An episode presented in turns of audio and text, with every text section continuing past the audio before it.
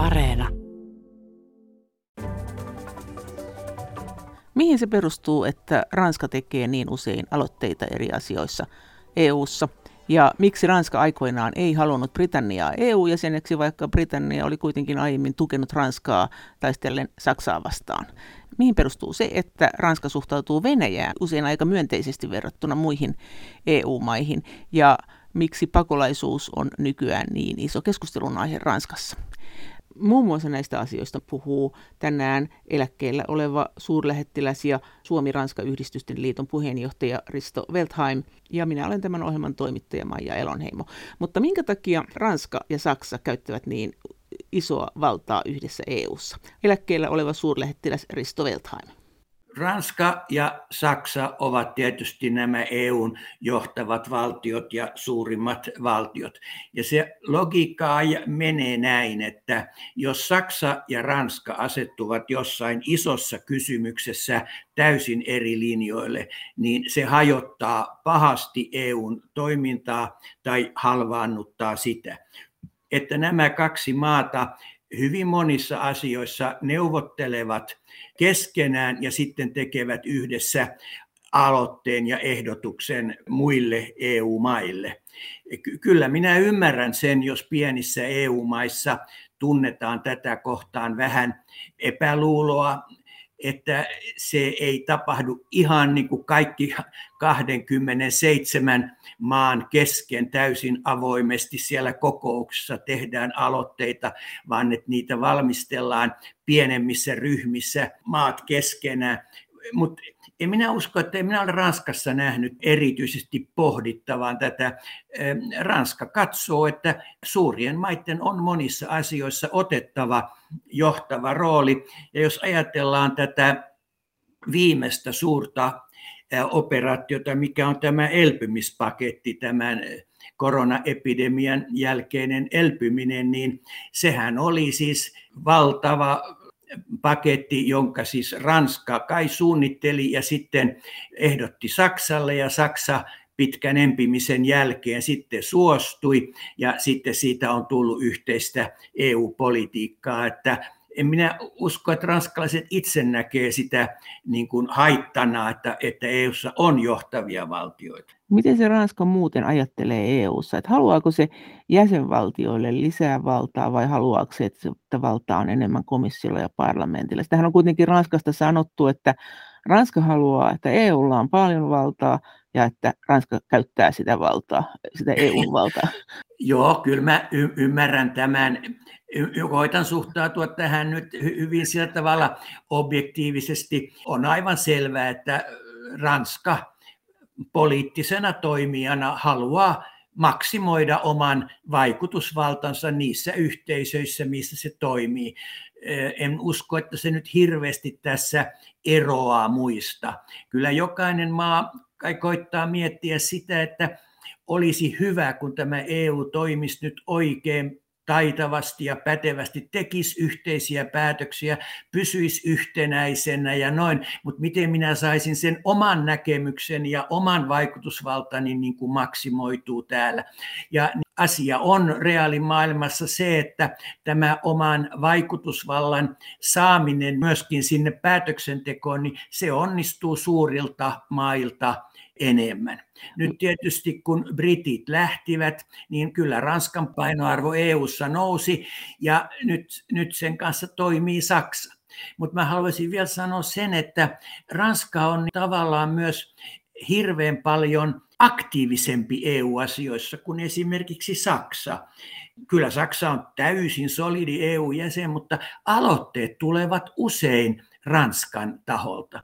Ja siihen vaikuttaa se, että Ranska on siis näitä harvoja presidenttivaltaisia maita Euroopassa, jossa presidentillä on erittäin suuri päätösvalta ja mahdollisuus nopeisiin liikkeisiin. Hallitus ja pääministeri ovat hänen työrukkasiaan. Ja jos hänellä on vielä enemmistö niin kuin parlamentissa niin kuin nyt, niin hän hyvin nopeasti pystyy sanomaan, että nyt olisi tehtävä näin. Koalitiohallituksissa niin joita nyt Saksassakin on ja, ja monissa muissa maissa, niin siis pohdintaan sisäisesti menee hirveän paljon enemmän aikaa ja yhteisymmärryksen löytäminen maan sisällä. Sitä varten Ranska on ehdottomasti ollut viime vuosina kaikkein aloitteellisin ja aktiivisin maa Euroopan unionissa. Ja tähän tietysti vaikuttaa hirveästi tämä Emmanuel Macronin oma näkemys ja oma persona, sillä sehän tuli EUlle valtavana yllätyksenä, että Ranskan viime presidentinvaalit voitti niin Eurooppa-myönteinen henkilö, joka koko tämän vaalikampanjansa oli ajanut vahvempaa ja parempaa Eurooppaa. Ei, ei tämmöistä. Muualla valitsi pikemminkin euroskeptisyys. Muuallahan pelättiin, että Eurooppaa vastustavat voimat nousee esille. Että tästä syystä Macron sai niin valtavan hyvän lähdön presidentti kaudellaan ja hän on myös toteuttanut sen. Hän haluaa useilla alueilla vahvistaa EUta ja tuo siihen esityksiä.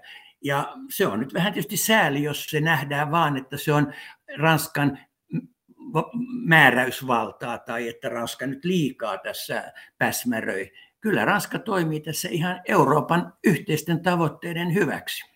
Mutta sä sanoit, että se on yllätys. Miten sä oot nyt nähnyt, että miten nämä Ranskan näiden isojen presidenttien EU-linjat on eronnut? Onko ne eronnut? Onko ollut tavallaan yhteinen Ranskan linja, joka on aika EU-myönteinen, vai onko niissä ollut susta sävyeroja? Jos niin, miten?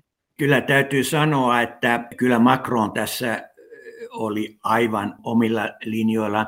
Hänen edeltäjänsä oli siis François Hollande, joka oli kyllä hyvin Eurooppa myönteinen. Hän oli yhden kauden presidentti ja ehkä on sanottu, että hänen kautensa ei ollut niin kauhean aktiivinen.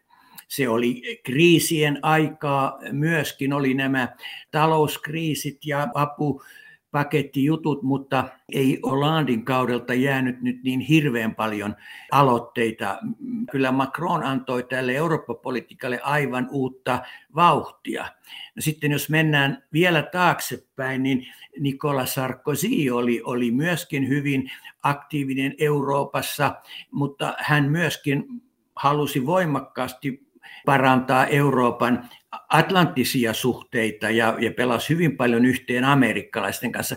Totta kai kyllä Ranskassa siis presidentin asema on sen verran näkyvä ja voimakas, että jokainen presidentti ilman muuta antaa sille oman leimansa tälle EU-politiikalle.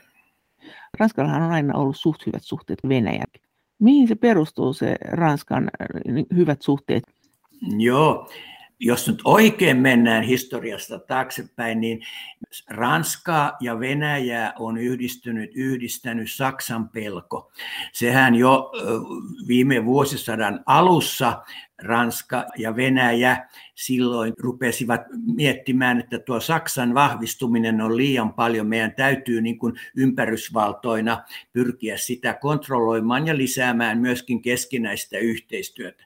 No jos sitten mennään toiseen maailmansotaan, niin kyllähän Ranska ja Venäjä olivat samalla puolella ja taistelivat natsi-Saksaa vastaan ja silloinhan esimerkiksi Ranskassa partisaaniliike, niin siellä oli paljon kommunisteja ja vasemmistolaisia. Siinä syntyi semmoinen sympatia Neuvostoliittoa kohtaan, joka jatkui pitkälle sodan jälkeen ja sodan jälkeen Ranskassa oli, niin kuin muun muassa esimerkiksi Italiassa, niin valtavan suuri kommunistinen puolue, joka piti erittäin läheisiä suhteita Neuvostoliittoon.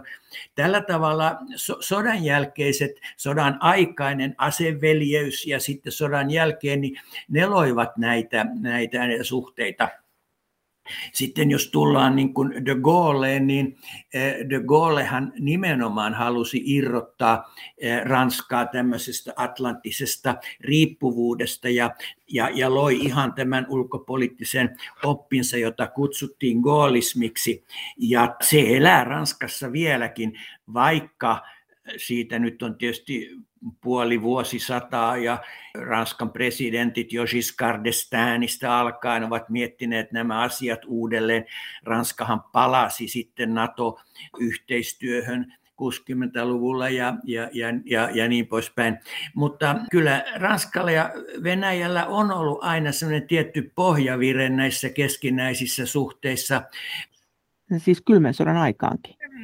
Siis Ranska on nyt kuitenkin hyvin solidi Naton jäsen, eikä Ranskalla ole mitään intressiä siis pyrkiä sinänsä heikentämään NATOa, jos sillä puhutaan niin kuin Länsi-Euroopan turvallisuudesta ja puolustautumisesta mahdollisessa konfliktissa Neuvostoliittoa ja nykyisin Venäjää kohtaan. Ei siitä ole, ole niin kuin kysymys. Nämä, nämä erimielisyydet syntyy pikemminkin siitä, että jos Naton toimintaa ruvetaan niin kuin laajentamaan out of area, niin kuin sanotaan, pois transatlanttisista yhteyksistä muualle maailmaan, ja jos sitten nähdään, että, että niillä pyritään ajamaan esimerkiksi Yhdysvaltain omia etuja ja saamaan siihen niin kuin eurooppalaiset liitto, liittolaiset niin kuin mukaan, niin, niin silloin syntyy näitä epäilyksiä, että mihinköhän meitä nyt tässä vedetään. Eläkkeellä oleva suurlähettiläs Risto Weltheim, miten sitten kun ranskalaiset kuitenkin perinteisesti osaa puhua ja puhuvat, niin silloin kun esimerkiksi meillä puhuttiin suomettumisesta, ei paljon Neuvostoliitosta pahaa sanaa sanottu ainakaan julkisesti, niin sä sanot kuitenkin, että täällä oli tämmöinen Neuvostoliitto-myönteisyys, vahva kommunistinen puolue ja niin edelleen, mutta puhuttiinko siellä silloin mitä näistä epäkohdista ja näistä just vankileireistä ja kommunismin hirmuhallinnosta? Kyllä toki, ja vähän samalla tavalla kuin tänäkin päivänä, niin se poliittinen keskustelu meni siinä, että jotkut olivat reaalipoliitikkoja, sanoivat, että jokainen maa hoitaa omat asiansa. Valtioiden tehtävä on hoitaa valtioiden välisiä suhteita. Ihmisoikeuskysymykset ja moraalin löytäminen politiikasta, se kuuluu kansalaisjärjestöille ja aktivisteille. Siis kun minä olin 80-luvulla kylmän sodan aikana Pariisissa, niin totta kai Kyllä, kaikki mitä Neuvostoliitossa tapahtui, vankileirit ja toisin ajattelijoiden kohtalot ja, ja sitten myöhemmin esimerkiksi Puolan tilanne ja Puolan pyrkimys irtautua tämä Solidarnos ammattiyhdistysliike ja sitten se Puolan poliittisen tilanteen normalisoiminen, ei siinä ollut pienintäkään epäröintiä. Kyllä Ranska oli täysin mukana niin kuin muutkin Länsi-Euroopan maat tuomitsemassa, mutta Suomi ja Ranska löysivät toisensa siinä, että meidän on elettävä realistisessa maailmassa ja pyrittävä kaikesta huolimatta valtioiden välisiä suhteita parantamaan. Ja ETYK-prosessi ja Suomen ETYK-huippukokous 75, niin sehän oli tässä käännekohta. Ei voi kieltää, että jotkut tietysti näkivät tämän ETYK-huippukokouksen tämmöisenä Euroopan poliittisen tilanteen jäädyttämisenä, jossa oltaisiin niin kuin jollain tavoin hyväksytty Neuvostoliiton ja sen näiden niin sanottujen satelliittivaltioiden tilanne. Mutta itse asiassa etyk-prosessi koko sen ihmisoikeuskori, mikä siinä oli ihmisoikeusvaatimukset, niin nehän sitten tavallaan avastien juuri Itä-Euroopassa vapautumisprosessille ja sisäiselle liikehdinnälle ja tavallaan heikensi muun muassa esimerkiksi juuri Neuvostoliiton johtajien asemaa sillä, että nyt kun viholliskuva on hälventynyt, niin nythän sitten kansalaisten omien näkemysten esille tuominen, niin sen tukahduttamiseen on vähemmän syytä. Et siinä, siinä tavallaan niin kuin oli kaksi vastakkaista voimaa, jotka toimi juuri Itä-Euroopassa.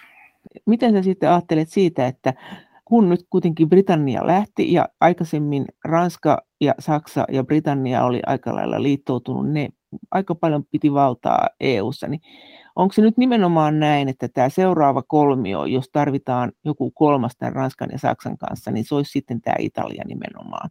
Se Kyllä mä näin sanoisin. Minä olen joskus ihmetellyt sitä, että Espanja, joka nyt on kuitenkin varsin suuri maa ja vauras ja hienosti kehittyvä maa monessa suhteessa, että Espanja on niin hiljainen näissä EU-kuvioissa. En tiedä, onko tämä nyt ihan optinen harha vai johtuuko se siitä, ettei Suomen media kerro meille, mitä Madridissa ajatellaan, mutta tuota, ky- kyllä minä just näin näkisin, että jos täytyy nähdä tämän eh, Saksan ja Ranskan duon lähellä joku kolmas siihen troikkaan, niin kyllä se enemmän on Italia kuin nimenomaan Espanja. Espanja keskittyy hyvin paljon tällä hetkellä niin kuin näihin omiin erityissuhteisiinsa esimerkiksi latinalaiseen Amerikkaan ja tietysti oman taloudensa kohentamiseen ja näihin, mutta EU-politiikassa Espanja on vähän semmoinen hiljainen myötäilijä, jos nyt näin uskaltaa sanoa. No entäs Suomi ja Ranska? Onko Suomi ja Ranska. Minä nyt Ranskan ystävänä niin olen pannut ilolla merkille se, kuinka läheiset suhteet ovat Suomen ja Ranskan presidenteillä. Ja Suomen ja, ja Ranskan niin ulkopoliittisessa ajattelussa molemmat presidentit ovat korostaneet hyvin voimakkaasti Euroopan strategista itsenäisyyttä ja kaikki ovat kuulleet, meidän presidentti on ollut hyvin harmissaan siitä, että kun suurvallat kokoontuvat missä kokoontuvatkin tai puhuvat, niin Euroopan unioni loistaa poissaolollaan. Ja jossain määrin tietysti tähän liittyy se, että Venäjä on ollut paitsi jossa nyt tämän Krimin tapahtumien, Ukrainan tapahtumien johdossa, mutta kun Yhdysvaltain ja Venäjän presidentit tapasivat Viinissä viime kesänä, niin viimeistään sen jälkeen sitten heräsi kysymys, että onko se nyt niin, että tämä on sitten tämä idän ja lännen värinen vuoropuhelu, missä Eurooppa on. Ja Ranskalla on tästä aivan samanlainen näkemys, että mieluiten yhdistyneen Euroopan täytyisi olla mukana, kun päätetään maailman asioista, koski se sitten Eurooppaa tai muita alueita ja mantereita. Tämä on nyt semmoinen kysymys, joka yhdistää Suomea ja Ranskaa. Ja tähän liittyy juuri tämä, että keskustellaanko Venäjän kanssa ylipäätänsä semmoisista suurista kysymyksistä kuin Ukraina, Krimi, Syyrian tilanne, Afganistanin tilanne, NATO-joukkojen vetäytymisen jälkeen Afrikan tilanne. Onko Ranskalla jotakin semmoisia ajatuksia talouden suhteen, mistä, mistä me voisimme olla samaa mieltä? Et usein tuntuu, että Ranska kehittää jotakin yhteisvastuukuvioita ja Suomessa sitten ollaan aika kauhuissaan, että joko se nyt sai Saksankin puolellensa ja miten tämä nyt oikein sumplitaan ja ollaan kyllä kriittisiä, mutta eihän me voida niin kuin ruveta rettelöimään EU-ssa, mitä se Ranska taas keksi. Tältähän se näyttää. Niin, Kyllä, kyllä, jos kuuntelee eduskuntakeskustelua, niin kyllähän se juuri näin on, että ei sunkaan se Ranska nyt taas tule esittämään jotain uutta apupakettia, johon meidänkin täytyy laittaa. Ja, ja Suomi on nyt sitten, se nähdään yhtenä ulkojäsenenä tässä nuukkanelikko joukossa, mutta minä luulen, että ne, jotka Suomessa sit niin kuin vastaavat koko valtakunnan politiikasta, niin kyllä ne ymmärtää, että tässä on niin kuin suuremmat asiat kyseessä kuin pelkästään nyt nämä rahan siirrot. Että kysymys on koko tämän Euroopan pitämisestä pystyssä sellaisena kuin se on. Ja niin kuin nyt viime keskustelussa oli havaittu, niin hallituspuolueiden taholta korostettiin voimakkaasti sitä kokonaishyötyä, mitä Suomi saa EUsta. Ja vastaavasti, mitä jos Suomi sitten sanoisi, että nyt meille riitti, me lähdetään pois, niin mihin sakkiin Suomi sitten joutuisi? Kun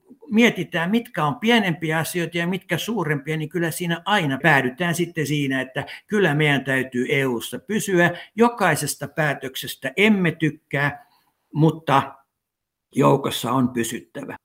Jos vielä jatkaisin näistä talouskysymyksistä, niin tällä hetkellähän Suomi ja Ranska on hyvin löytäneet toisensa siinä asiassa, että ydinvoima on pidettävä välikauden ratkaisuna ilmastokysymyksiin ja energiakysymyksiin. Sitten on toiset maat, jotka ovat kokonaan kieltäneet itseltänsä ydinvoiman. Että tästä asiasta varmasti nyt sitten siellä Brysselissä, kun energiapolitiikkaa ja ilmastopolitiikkaa keskustellaan, niin joudutaan sitten miettimään, että miten ydinvoimaa suhtaudutaan. Ja tässä Ranska ja Suomi myöskin tukevat toisiansa. Eläkkeellä oleva suurlähettiläs Risto Weltheim puhuttiin noiden presidenttien EU-politiikasta ja kuitenkin Koolhan oli tässä nyt, kun tämä EU alkoi, niin oli siinä kymmenen vuotta presidenttinä. Oliko se Kool, joka tavallaan niittasi tämän Ranskan EU-linjan oman päänsä mukaan? Miten paljon sä näet sitä, että hän sen loi ja siinä on pysytty, vai oliko hänellä oma juttunsa ja sitä on sitten muutettu? Ja millainen se de Gaullein linja oli? De Gaulle oli siis vahva ranskalainen nationalisti, kansallismielinen, joka totta kai hänen ajatuksissaan ja mielessään liikkui vaan, miten Ranska nostetaan toisen maailmansodan nöyryytyksestä, Saksan miehityksestä, miten Saks, Ranska nostetaan uudelleen niin kuin kärkiryhmään, eh, maailman johtavien valtioiden ryhmään. Ja oli täysin hänen henkilökohtaista ansiota, että Ranskaa ei sodan jälkeen pidetty häviäjävaltiona, vaan että se hänen ansiostaan katsottiin voittajavaltioksi ja Ranskalle palautettiin hyvin paljon sitä asemaa, mikä sillä oli ja siitä tuli esimerkiksi turvallisuusneuvoston pysyvä jäsen voittajavaltioiden rinnalle. Miten hän sen teki? Minkä takia hän pystyi tekemään tämmöisen kiappauksen? Miten hän teknisesti teki sen? Niin, kyllä se oli hänen tahdon voimansa. Siis kun, kun lukee ajan kirjoja, esimerkiksi de Gaullen elämänkertaa, niin britit pyrkivät monta kertaa hänestä eroon. Ne katsoivat, että tuo vanha jääräpää kenraali on ihan toivoton. Se puhuu niin kuin se olisi jo Ranskan johtaja ja niin kuin Ranska olisi johtava valtio ja sitten on päästävä eroon. Ne yrittivät vaihtaa hänet niin kuin toiseen, eh, tai että vapaa Ranska, että sillä olisi vähän pehmeämpi ja, ja sitä paitsi niin no, de, de Gaullehan toimi Lontosta käsin, mutta uhkas monta kertaa lähteä johonkin Afrikkaan, ranskalaiseen, ranskalaiseen Afrikkaan. Hänen välinsä liittoutuneisiin, esimerkiksi Englantiin ja Amerikkaan, olivat hyvin kylmät yhdessä vaiheessa. Mutta hän piti tiukasti kiinni siitä, että eh, Pariisin vapauttaa ranskalaiset joukot itse – ja hänestä tuli sitten se vapaa Ranskan johtaja joksikin aikaa sitten. Sitten tietysti Ranska palautui, palautti, palasi demokraattisiin toimintamenetelmiin, mutta se on aivan uskomaton asia, miten hän sen teki. Mutta, mutta, ja hänellä oli aika viileät suhteet sitten ennen kaikkea amerikkalaisiin ja, ja tuota, ja, ja anglo, angloamerikkalaiseen maailmankuvaan. Ja hän niin kuin halusi Ranskan nostaa eturiviin yhdessä sellaisten eurooppalaisten liittolaisten kanssa, joiden kanssa hän voi tämmöisen niin kuin yhteisen Euroopan muodostaa, mutta Englantia hän ei tähän liittoon halunnut. Miksi näin kiittämätön? Miksi näin kiittämätön? Niin, no, miksi näin kiittämätön? No, esimerkiksi britit olivat tuota nehän olivat tietysti hyvin, niillä oli hirveän laajat alusmaat ja, ja siirtomaat vielä siihen aikaan ja britit olivat, hallitsivat hyvin laajalti meriä ja siirtomaitaan ja Ranska oli keskeinen kilpailija siinä. Ja siinä vielä elettiin semmoista vähän niin kuin jälkikolonialistista aikaa ennen kuin sitten molemmat maat sitten palautuivat maan pinnalle tämmöisinä melko tavallisina eurooppalaisina valtioina, mutta siinä, jotta sen ymmärtäisi, täytyy kyllä mennä ihan siihen sodan aikaisen niin kuin tilanteen e, e, e, tilanteeseen mukaan. Mutta kyllähän sitten Ranska ja, Ranska ja, ja Englanti toimivat myöskin yhdessä jo vuonna 1956 esimerkiksi. Se oli ennen de Gaullen aikaa. Ranska ja Englanti päättivät yhteisestä sotilasoperaatiosta Suetsilla. Kun Egypti meinasi kansallistaa Suetsin kanavan, niin Englanti ja Ranska kokosivat voimansa ja lähettivät joukkonsa sinne ottamaan sen haltuun, koska ne katsoivat, että ei, ei Egyptillä tämmöiseen ole oikeutta. Ja siinä vaiheessahan melkein koko maailma, Yhdysvaltoja mukaan luettuna, eivät hyväksyneet tämmöistä toimintaa. Ne katsoivat, että tämä on jälkikolonialistista ja imperialistista toimintaa ja he eivät voi tätä tukea. Ja Sittenhän Ranska ja Englanti joutuivat aika nolosti vetämään sieltä sitten joukkossa pois ja sanoa, että pieleen meni tämä operaatio. Että, mutta se on siis esimerkiksi puolustusasioissahan Ranska ja Englanti ovat hyvin lähellä.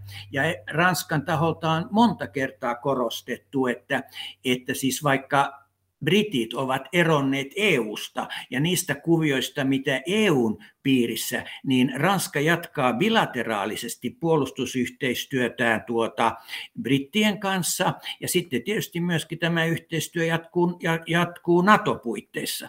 Että kyllä niillä on nämä omat yhteistyökuvionsa, vaikka tällä hetkellä niin riidan aiheena tuntuu olevan etupäässä kalastus. Mutta De Gaulle kuitenkin esti Britannian liittymisen EU-hun. He liittyi sitten vasta Pompidoun aikaan, eikö liittynyt? Joo. Miten se meni? Tämähän on ihan mieletön draama. No, täytyisi nyt mennä, mennä kirjastoon ja lukea kaikki nämä historiankirjat vielä uudestaan, mutta minulla on semmoinen käsitys, että ensinnäkin Ranska halusi olla Manner-Euroopan ykkönen. Saksa oli hajallaan, Saksa oli jaettu kahtia ja toinen kuului itään, toinen länteen. Ranska halusit olla Manner-Euroopan ykkösvaltio. Brittien tulo sinne olisi ehkä häirinnyt tätä, tätä tilannetta. Ja sitten se koko näkemys Euroopan yhdistymisestä. Ranska toivoi Euroopasta poliittisesti yhtenäistä, tiivistä joukkoa, joka yhteisesti päättää Manner-Euroopan asioista. Brittien näkemys koko Euroopan integraatioon oli enemmän tämmöisen free trade area, vapaakauppa-alueen kannalla. Ja kyllä minä sanoisin näin, että kyllä de Gaulle vastustaessaan brittien tuloa, niin kyllä hän pystyi näkemään ja ennakoimaan semmoisia ongelmia, jotka myöhemmin ihan konkreettisesti toteutuivat. Sillä sitten kun tultiin 80-90-luvulle, niin kyllä britit aina vastustivat Euroopan poliittisen yhteistyön konkretisoimista, e, jos se heikensi NATO, NATO- tai Amerikka-suhteita. E, englantilaiset eivät halua kuulla puhuttavankaan sosiaalisesta Euroopasta, verotuksen harmonisoimisesta, puhumattakaan sosiaaliturvasta. He haluaisivat monissa asioissa pitää oman päänsä ja, ja, ja, ja vastustivat tätä Brysselin valtaa. Ja siitähän sitten lähti liikkeelle hiljalleen semmoinen prosessi, että Brit- Britteissä ruvettiin niin kuin pilkkaamaan Eurooppaa ja moittimaan Eurooppaa kaikista niistä onnettomuuksista, mihin se on niin kuin joutunut. Ja se oli sitten alkulaulu tälle alkuasetelman Brexitille. Siellä voitti tämmöinen kansalaismielipide, jota Boulevardi-lehdistö, tai mitä sitä sanoo, keltainen lehdistö, vahvasti ajoi, että missä EU, siellä ongelma – ja banaanin ja kurkun muodoista alkaen, että, että jos päästään pois siellä, niin eletään paremmin ja vapaina. Ja nyt sitten britit pääsi. Mutta kyllä tässä on hyvin paljon just sitä, mitä nyt ranskalaiset tunsivat epäluuloa niin kuin Englannin todellisia aj- ajatuksia ja tavoitteita kohtaan. Eläkkeellä oleva suurlähettiläs Risto Weltheim No sä sanoit, että de Gaulle, niin hän nimenomaan tunsi vastinmielisyyttä Yhdysvaltoja ja Britanniaa kohtaan, että yleensä tämmöistä angloamerikkalaisuutta kohtaan. Mikä asia siinä oli se, mitä kohtaan hän tunsi sitä vastenmielisyyttä? Niin, minä ajattelisin näin, että hän oli henkeen ja vereen tämmöinen ranskalainen, äh, Ranskan oman edun ajaja. Ja äh, hyvin pitkältä ajaltahan tietysti eh, Ranska oli ollut eh, Ranska oli ollut brittien kanssa kilpailija ja ei siitä nyt ollut kauhean pitkä aika, kun oli vielä viimeiset tämmöiset niin kuin Ranskan siirtoma ja Englannin siirtomaiden välisiä ongelmia. Ne olivat siis kaksi suurta siirtomaavaltaa, joiden edut kohtasivat tai törmäsivät niin kuin vähän siellä ja täällä. No Amerikka tietysti oli vähän eri asia, koska Ranskahan tuki äh, Yhdysvaltain äh, irtautumista, tai siis Pohjois-Amerikan irtautumista äh, Britanniasta, ja, ja sen takia siinä muodostui semmoinen tietynlainen historiallinen yhtymäkohta Ranskan ja Yhdysvaltain välille, jota vieläkin muistellaan kaikissa yhteyksissä, että Ranska oli Yhdysvaltain irtautumisen ja itsenäisyyden suurin, ensimmäinen ja kaikkein vahvin tukija. Mutta sitten tietysti tämä suurvalta-asema, johon Yhdysvallat nousi 1900-luvun alussa ja hiljalleen ensiksi ensimmäisen maailmansodan jälkeen, mutta varsinkin toisen maailmansodan jälkeen, niin kyllä Ranska kai sitten näki sen uhkaavan Ranskan asemaa, Ranskan kulttuuria, Ranskan kieltä ja kaikkea, mitä Ranska edustaa. Ja Yhdysvallat tietysti omalla, omilla resursseillaan auttoi Eurooppaa nousemaan jaloilleen, kuten Marshall-apu, jota kaikki maat ottivat vastaan, paitsi Suomi, Fulbright-stipendiot, joilla haluttiin ähm, eurooppalaisen älymystön ja yliopistoihmisten menevän Yhdysvaltoihin edullisilla stipendeillä, mutta jollain tavoin kai Ranskassa nähtiin, että tämä kaikki uhkaa ranskalaista kulttuuria ja sivistystä ja, ja, ja, ja Ranskan täytyy niin pysyä tässä, tässä kovana. Ja e, Ranska sitten pelasi niillä ulkopoliittisilla korteilla, mikä siellä oli. Esimerkiksi, että se säilytti tietyt erityissuhteensa Venäjään koko aika. Ja de Gaullehan irrotti sitten Ranskan Naton sotilaskomennosta, mutta siihen kyllä sitten myöhemmin palattiin. Mutta se oli semmoinen ele, jolla haluttiin osoittaa, että Ranskalla on useita omia ajatuksia tässä kansainvälisessä politiikassa. No entä sitten se, että sä sanoit, että Ranskahan oli siis ykkönen siinä EUn alkuajoilla, kun Saksa oli vielä palasina se Mannermaan ykkönen, niin mm, sä sanoit, että silloin jo oltiin sitä mieltä, että Ranska haluaa tämmöisen lujan, vahvan, kiinteän EUn, jolla on paljon valtaa, toisin kuin Britannia. Äh, oliko tämä Charles de Gaullein idea, jonka hän itse loi siinä vaiheessa, että kun tässä nyt ykkösmaana ollaan, niin tämähän on tosi kätevää, että tällä EUlla on paljon valtaa, vai oliko se kenen idea se siellä oli, että, he halusivat tämmöisen, ja, ja pysyykö se ajatus sitten samana, että jäikö niin kuin Ranska jumiin tähän ajatukseen kertakaikkisesti, eikä sitä sitten tuoreuttanut siinä vaiheessa, kun esimerkiksi luulisi, että Saksan noustua, niin Ranska olisi kuitenkin ruvennut vähän miettimään, että, että olisiko sitten kuitenkin parempi, että jäsenmailla olisi enemmän valtaa eikä EUlla niin paljon. Miten sä näet tuossa, kun sä ajattelet tuota presidenttien rivistöä, että sitten tuli tuo Pompidou, jonka aikana britit tuli sitten, siinä oli aina välillä virkaa tekeväkin presidentti, mutta sitten oli Valéry Destin, ja sitten oli Mitterrand, ja sitten oli Chirac, ja sitten oli äh, mitä Sarkozy ja Hollande ja sitten tämä Macron, että ei näitä nyt ihan hirveästi ole, ja sä oot kuitenkin seurannut tätä, niin näet sä, että täällä pomppaa joku, joka olisi ajatellut ehkä sen EUn toisin, tai jyskyttikö ne vaan tuota Gaulin ideaa läpi? Ei, ei, ei, kyllä siinä sitten tapahtui kyllä paljon muutoksia. Siis de Gaullehan tuli valtaan 58. Ja sehän liittyi siihen tilanteeseen, että Ranska oli juuttunut epätoivoiseen Algerian sotaan, jota siis niin kuin Ranskan kansa halusi, että Algeria pysyy ranskalaisena ja tuota, tuetaan siellä asuvaa laajaa ranskalaisväestöä, jota Ranska oli itse rohkassu lähtemään sinne maanviljelijöiksi ja viininviljelijöiksi ja, ja siirtolaisiksi. Ja se Algerian itsenäisyyssota oli raaka ja verinen ja neljännen tasavallan poliitikot eivät pystyneet sitä ratkaisemaan ja sitten de Gaulle huudettiin tai kutsuttiin valtaan uskolla, että, että kyllä de Gaulle pystyy tämän niin kuin tuota, tukahduttamaan.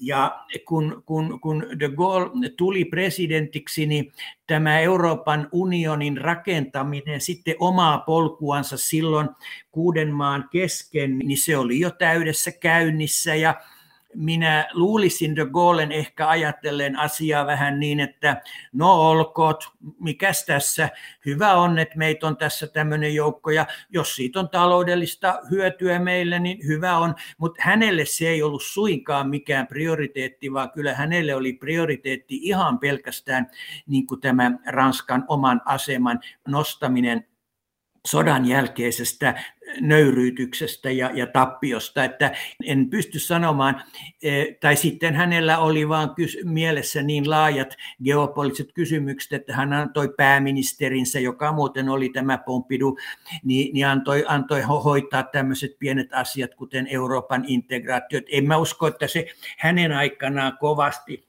No sitten tuota, todellakin, niin sitten 60-luvulla, kun EFTA-yhteistyö heikkeni suhteessa EU-yhteistyöhön, niin Englanti rupesi tuntemaan tuota mielenkiintoa EU-hun liittymistä kohtaan, ja de Gaulle sanoi ei. No siis niin kuin sanottu, se voidaan nähdä kahdella tavalla – joko niin, että de Gaulle ei halunnut vahvaa kilpailijaansa ja, ja brittejä tänne mukaan, hän halusi olla itse tämän joukon niin kuin ykkönen, tai sitten että hän tunsi epäilyksiä brittien todellisia tarkoitusperiä kohtaan ja pelkäsi, että se ainoastaan heikentää tätä syntymässä olevaa Euroopan liittoa. Sitten tilanne, kun de Gaulle joutui eroamaan, oliko se vuonna 1969, aika lailla näiden Pariisin katumellakoiden ja opiskelijamellakoiden jälkimainingessa hän oli niin kovin pettynyt ja turhautunut näihin, että hän päätti itse sitten pyytää eroa yhden kansanäänestyksen jälkeen, niin kyllä sitten tavallaan de Gaullen aika päättyi, vaikka gaullismi jäi edelleen elämään Ranskan politiikkaa, mutta Pompidou talousmiehenä, pankkiirina näki Ranskan edut jo aivan toisella tavalla, eikä hänellä ollut ehkä ei sen enempää haluakaan, intressiäkään estää tätä Englannin liittymistä EU-hun, ja se tuli vuonna 1973 sitten, ja siinähän tuli sitten myöskin Irlanti ja, ja Tanska mukaan, että se oli sitten EUn ensimmäinen laajentuminen. Totta kai siis vielä Pompiduun, Giscard d'Estaingin, Chiracin aikana Ranska korosti aina, ja varsinkin goolisti puolueen piirissä korostettiin Ranskan oman aseman merkitystä Euroopassa ja koko maailmassa, mutta ei enää sillä tavalla kuin mitä se oli de Gaullen aikana tapahtunut ja sitten tuli tämä muu porukka, mutta ja sitten tämä nyt päättyi tähän Macronin, joka on nyt taas erittäin kiinnostunut EUsta. Oliko nämä muut sitten nämä tässä välissä, ää, Mitterrand, Chirac, Sarkozy ja Hollande, niin oliko ne sun mielestä vain semmoisia, että, että niille ei ollut niin hirveitä intohimoja suuntaan tai toiseen sen EUn suhteen? Chirac oli kyllä erittäin vahva Euroopan integraation kannattaja ja edistäjä, mutta hänen presidenttikaudellaanhan Maastrichtin sopimuksessa oli sovittu tämmöisestä EUn perustus, uudesta perustuslaista. Ja se, että EUlla olisi oikein konkreettisesti kirjoitettu perustuslaki, se nähtiin jälleen yhtenä askeleena kohti tämmöistä liittovaltioajatusta. Ja se alistettiin Ranskassa kansanäänestykseen, ja Chirac tätä toivoi, että tämä hyväksytään, mutta kansa äänesti vastaan. Ja tämä oli tietysti erittäin suuri pettymys, hallitukselle ja se oli ensimmäinen tämmöinen todella suuri takaisku sitten tälle Euroopan kehitykselle kohti tiiviimpää eh, federaatiota. Ja no EU piti kyllä huolta sitten siitä, että nämä samantyyppiset eh, ajatukset kyllä toteutuivat muita kautta, mutta minä olen ymmärtänyt, että sen jälkeen ei ole sitten enää puhuttu niin tästä perustuslakiasiasta sellaisenaan, eläkkeellä oleva suurlähettiläs Risto Weltheim, tämähän on tämmöinen ikuinen vanha asia, että Ranskahan on kuitenkin tämmöinen eurooppalaisten ideoiden usein ollut tämmöinen kattila, missä ne on keitetty jo, tai syntypaikka, ja nämä ideat on levinnyt muualle Eurooppaan sitten sieltä, tai sitten myös maailmalle. Ja sitten kuitenkin esimerkiksi meillä Suomessa on aika paljon vaan niin kuin luettu sitä, että mitä Britanniassa ajatellaan asioista ihan jo kielenkin takia. Ja ehkä, ehkä niin kuin, muodostunut sellainen ajatus, että Euroopassa ajatellaan vain englanniksi. Tätä, tätähän usein kritisoidaan, että Ranskassa kuitenkin tapahtuu kaiken näköistä. Näet sä, että A, ensinnäkin, että Ranska on tämä syntypaikka, että se on aliarvostettu täällä Suomessa, ja B, Jos näet, niin mitä asioita siellä on tämmöisiä hiljaisia signaaleita, mitä kannattaisi ottaa huomioon tällä hetkellä? Että mitä sä näet, mitä ajatuksia siellä syntyy? Mehän nyt tietysti näissä meidän yhdistyksissä ollaan monta kertaa oltu sitä mieltä, että Ranskasta ja ranskalaisesta ajattelusta, ranskalaisesta filosofiasta, kulttuurista puhutaan meillä aivan liian vähän. Ja ei nyt ainoastaan Ranska, vaan Eurooppa yleensä. Siihen voi laittaa myöskin mukaan Saksan, Italian ja, ja Espanjan, jotka on omia kulttuurialueita. Ja onhan se nyt ihan totta, että kyllähän meidän valtamedia pitää parhaat kirjeenvaihtajansa Lontoossa ja Yhdysvalloissa ja hyviä kirjeenvaihtajia ovatkin, että joka aamu kuulemme, miten siellä niin kuin asiat sinänsä menee ihan riippumatta siitä, onko ne nyt meille niikä sitten niin ykkösprioriteetteja. Mutta tuota, nyt tulen tähän sinun kysymykseesi siitä, että Voisiko Ranska tuottaa vielä maailmalle tämmöisiä uusia ihan aatteita ja tavoitteita, jotka sitten lähtisivät ajamaan. Ensinnäkin kai täytyy sanoa, että kyllähän maailma tällä hetkellä, maailman tilanne on sellainen, että kyllähän tässä jonkunlaista uutta ajattelua täytyy, täytyy pystyä kehittämään. E, tässä on liian paljon uhkakuvia, on, on liian paljon sekasortoa, ihmiset eivät pysty elämään ja asumaan maissa, jonne ovat syntyneet, on valtavia siirtolaisliikkeitä ja osittain tämä tietysti johtuu tästä, että globalisaatiota, oli se nyt hyvä tai huono se globalisaatio, niin sitä ei pystytä hallitsemaan. Eli olemme jossain määrin hallitsemattoman globalisaation niin kuin tuota, eh, tilanteessa, jossa siis eh, joukko miljardöörejä, joita varmasti nyt koko ajan tulee lisää, niin, niin lehdistä saamme lukea, että omaisuus on nyt 300 miljardia, kohta 400 miljardia ja tämmöisiä omaisuuksia kerätään globaalilla toiminnalla samalla kun monet maat köyhtyy, ne ei saa investointeja, ei työpaikkoja ja niillä ei ole mitään kaupattavaa ja ihmiset lähtee pakoon. Sanotaan nyt Amerikassa pakolaisuus on keski Väli-Amerikasta Pohjois-Amerikkaan, siellä on nyt muurit. Sitten on tuota, meillä tämä Afrikka-ongelma, Lähi-Itä ja kohta ehkä Afganistan ja Aasia. Et, et siis kyllä tässä tarvitaan ajattelua. No Ranska on maa, joka on aina luottanut niin kuin, äh, valtiovallan kykyyn ratkaista asioita, fiksujen valtiomiesten ja heidän välisen yhteistyön kykyyn. Ranska ei olisi niin kuin se, mitä se on, jos ei siellä olisi aina luotettu valtioon ja, ja hyviin valtiomiehiin. Tässä on sikäli ero, että angloamerikkalaisessa maailmassa, vaikka totta kai on ollut hienoja johtajia, niin siellä on taas luotettu enemmän yksilön oikeuksiin, yksilön vapauteen ja semmoiseen valtioon, joka mahdollisimman vähän vaan ohjailee sitten tätä yksityissektorin toimintaa. Eh, on ehkä toisen keskustelun eh, paikka se, että kumpi tämmöinen valtiofilosofia, ranskalainen valtiokeskeisyys vai brittiläinen, amerikkalainen markkinakeskeisyys, kumpi tarjoaisi paremman mahdollisuuden tarjota niin kuin maailmalle uutta järjestystä. Eh, mutta jos nyt jostain päin uutta ajattelua tulee, niin kyllä minä nyt enemmänkin katsoisin juuri tuonne Ranskaan. Siis siellä on tunnettu aika lailla epäluuloa tällaista niin kuin villiä markkinataloutta kohtaan.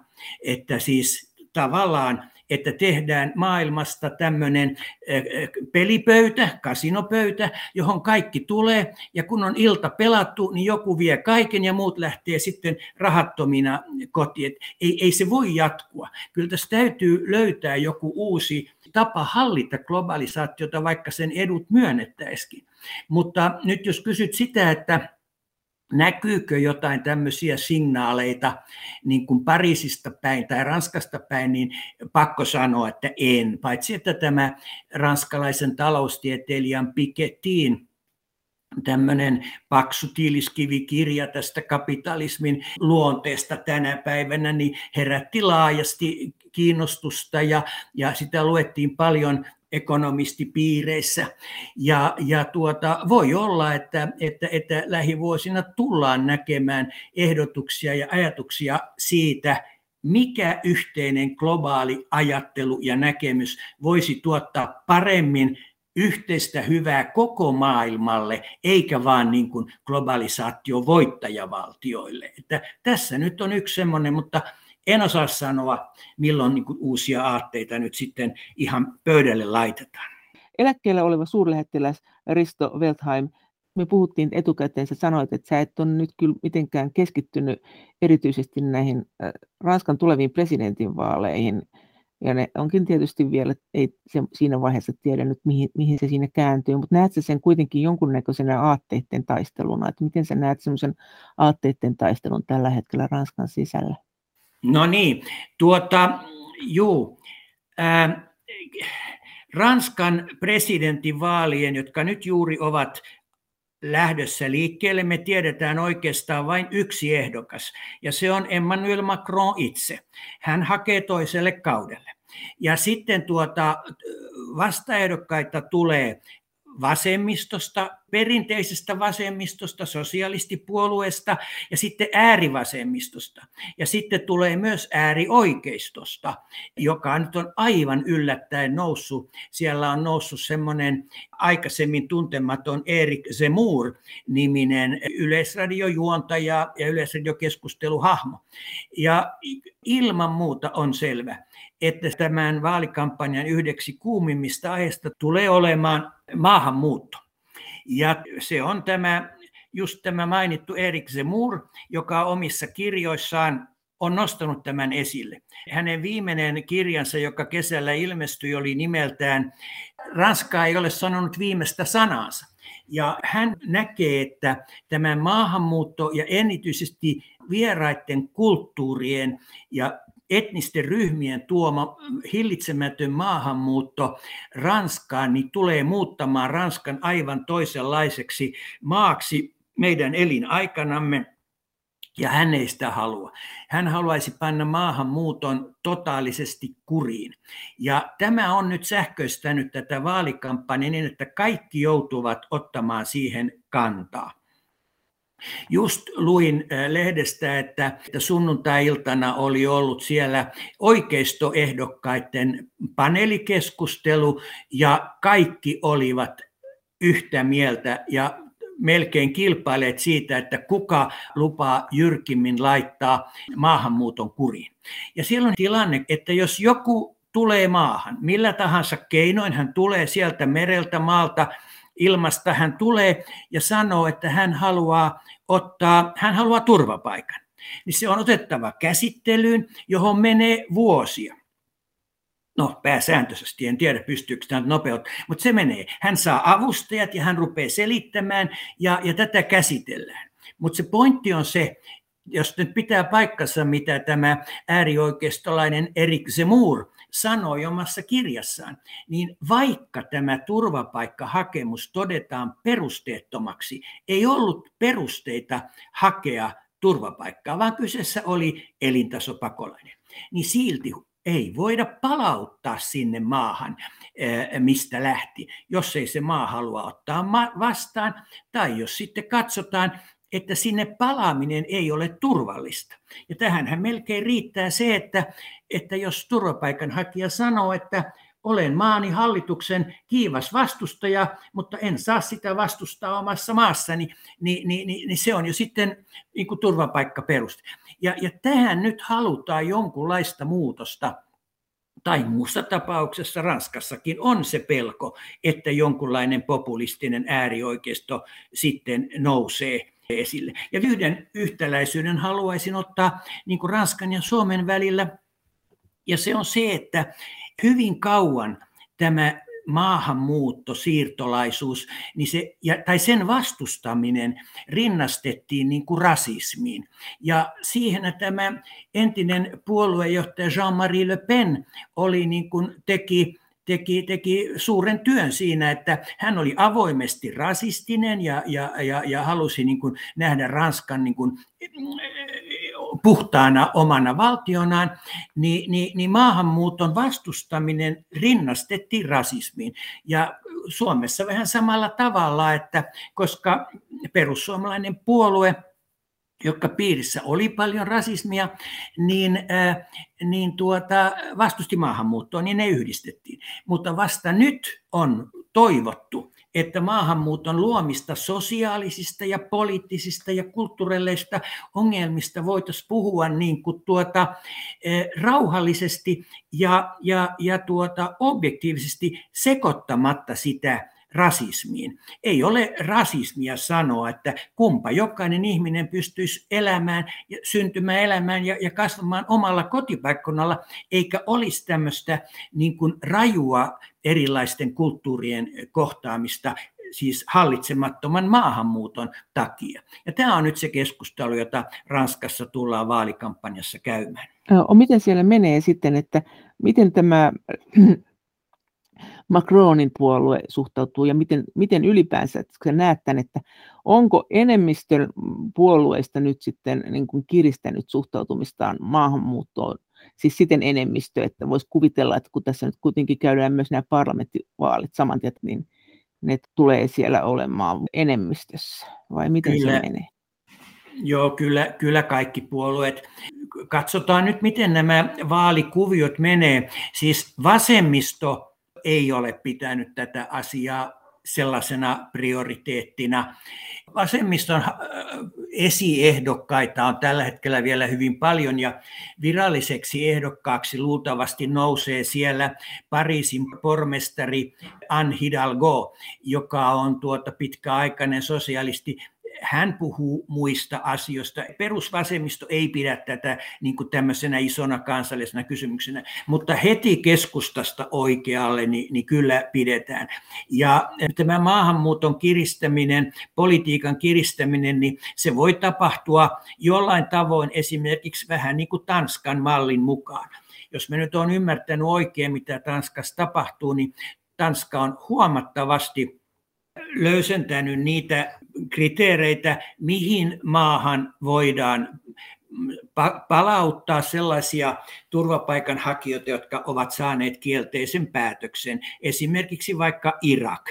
Ja sitten kyllä mä olen pannut merkille, että kyllä Ranska on myöskin tätä ihan laillistakin maahantuloa ruvennut tiukentamaan Pohjois-Afrikasta. Muun muassa siinä on ollut tiettyjä konflikteja Marokon kanssa, koska Marokko on Ranskalle hyvin läheinen eh, maa, mutta valitettavasti Marokostakin tulee hyvin paljon ihmisiä, jotka haluaa sitten jäädä laittomina siirtolaisina maahan tai muuta. Että tässä on hyvin monia eri, eri mahdollisuuksia kiristää maahanmuuttopolitiikkaa, mutta kyllä minä uskon, että että tuota, tätä tulee tapahtumaan ja kun tässä nyt on aikaa vaaleihin puoli vuotta, niin kyllä Macron joutuu koko ajan katsomaan, että se niin kuin tämän, tämän argumentin kanssa selviää sitten, kun todellinen vaalikampanja alkaa. Er, etenkin, jos toiselle kierrokselle pääsee tämä Erik Zemmour, joka on nyt gallupeissa aivan siellä huipulla tai kärjessä – ja äh, hän, hän on ottanut tämän ranskalaisen kulttuurin, ranskalaisen valtion ja Ranskan kansan suojelemisen tämmöiseltä islamin vaaralta, niin hän on ottanut sen niin kuin ihan omaksi keppihevosekseen. Niin kyllä, kyllä, joutuu, kyllä joutuu Macron tähän ottamaan kantaa ennen kuin vaaleihin mennään. Siellä on nyt siis tällä Macronin Mars-puolueella... Republik en marche. Puolueiden nimet pitää tänään, niin kuin tuota, niiden pitää ilmaista tavoitteita ja, ja mielellään ei Ranskassa laiteta sitä puolue-sanaa, koska Ranskassa sanalla puolue on de Gaullen ajoista lähtien hirveän huono kaiku. De Gaulle oli jo sitä mieltä, että puolueet vain hajottavat yhteiskuntaa ja repivät sitä niin kuin erilaisiin intressiryhmiin. Äh, goalistipuolueet ovat aina valinneet muita nimiä omille, no pakko sanoa omille puolueilleen. Ne on joko semmoinen kansallinen kokoontuminen, niin kuin tämä Rassemblement tai l'Union tai jotain, jotain muuta. Mutta viime aikoina on tullut muotiin siis valita puolueille nimiä, jotka osoittaa liikettä ja tavoitetta. Ja tämä Macronin puoluehan on République en marche, eli siis niin kuin tasavaltaliikkeelle. E, siis hän oli François Hollandin hallituksessa valtiovarainministeri ja hänellä oli paljon ajatuksia Ranskan talouselämän modernisoimiseksi, mutta se kaatu aina sen sosialistipuolueen vasemmistosiiven, että siis oma puolue tavallaan torjui Olandin ja hänen ministerinsä yritykset modernisoida ja jossain määrin rajoittaa myös ammattiyhdistysten valtaa, jota on Ranskassa pidetty hirveän kovana ja voimakkaana. Näin sanoi eläkkeellä oleva suurlähettiläs ja Suomi-Ranska-yhdistysten liiton puheenjohtaja Risto Weltheim. Kiitos teille kommenteista ja viesteistä. Kaikki viestit ja kommentit ovat hyvin tervetulleita. Niitä voi lähettää sähköpostiin osoitteeseen maija.elonheimo.yle.fi ja sen lisäksi me voimme keskustella näistä asioista yhdessä Twitterissä aihetunnisteella Brysselin kone.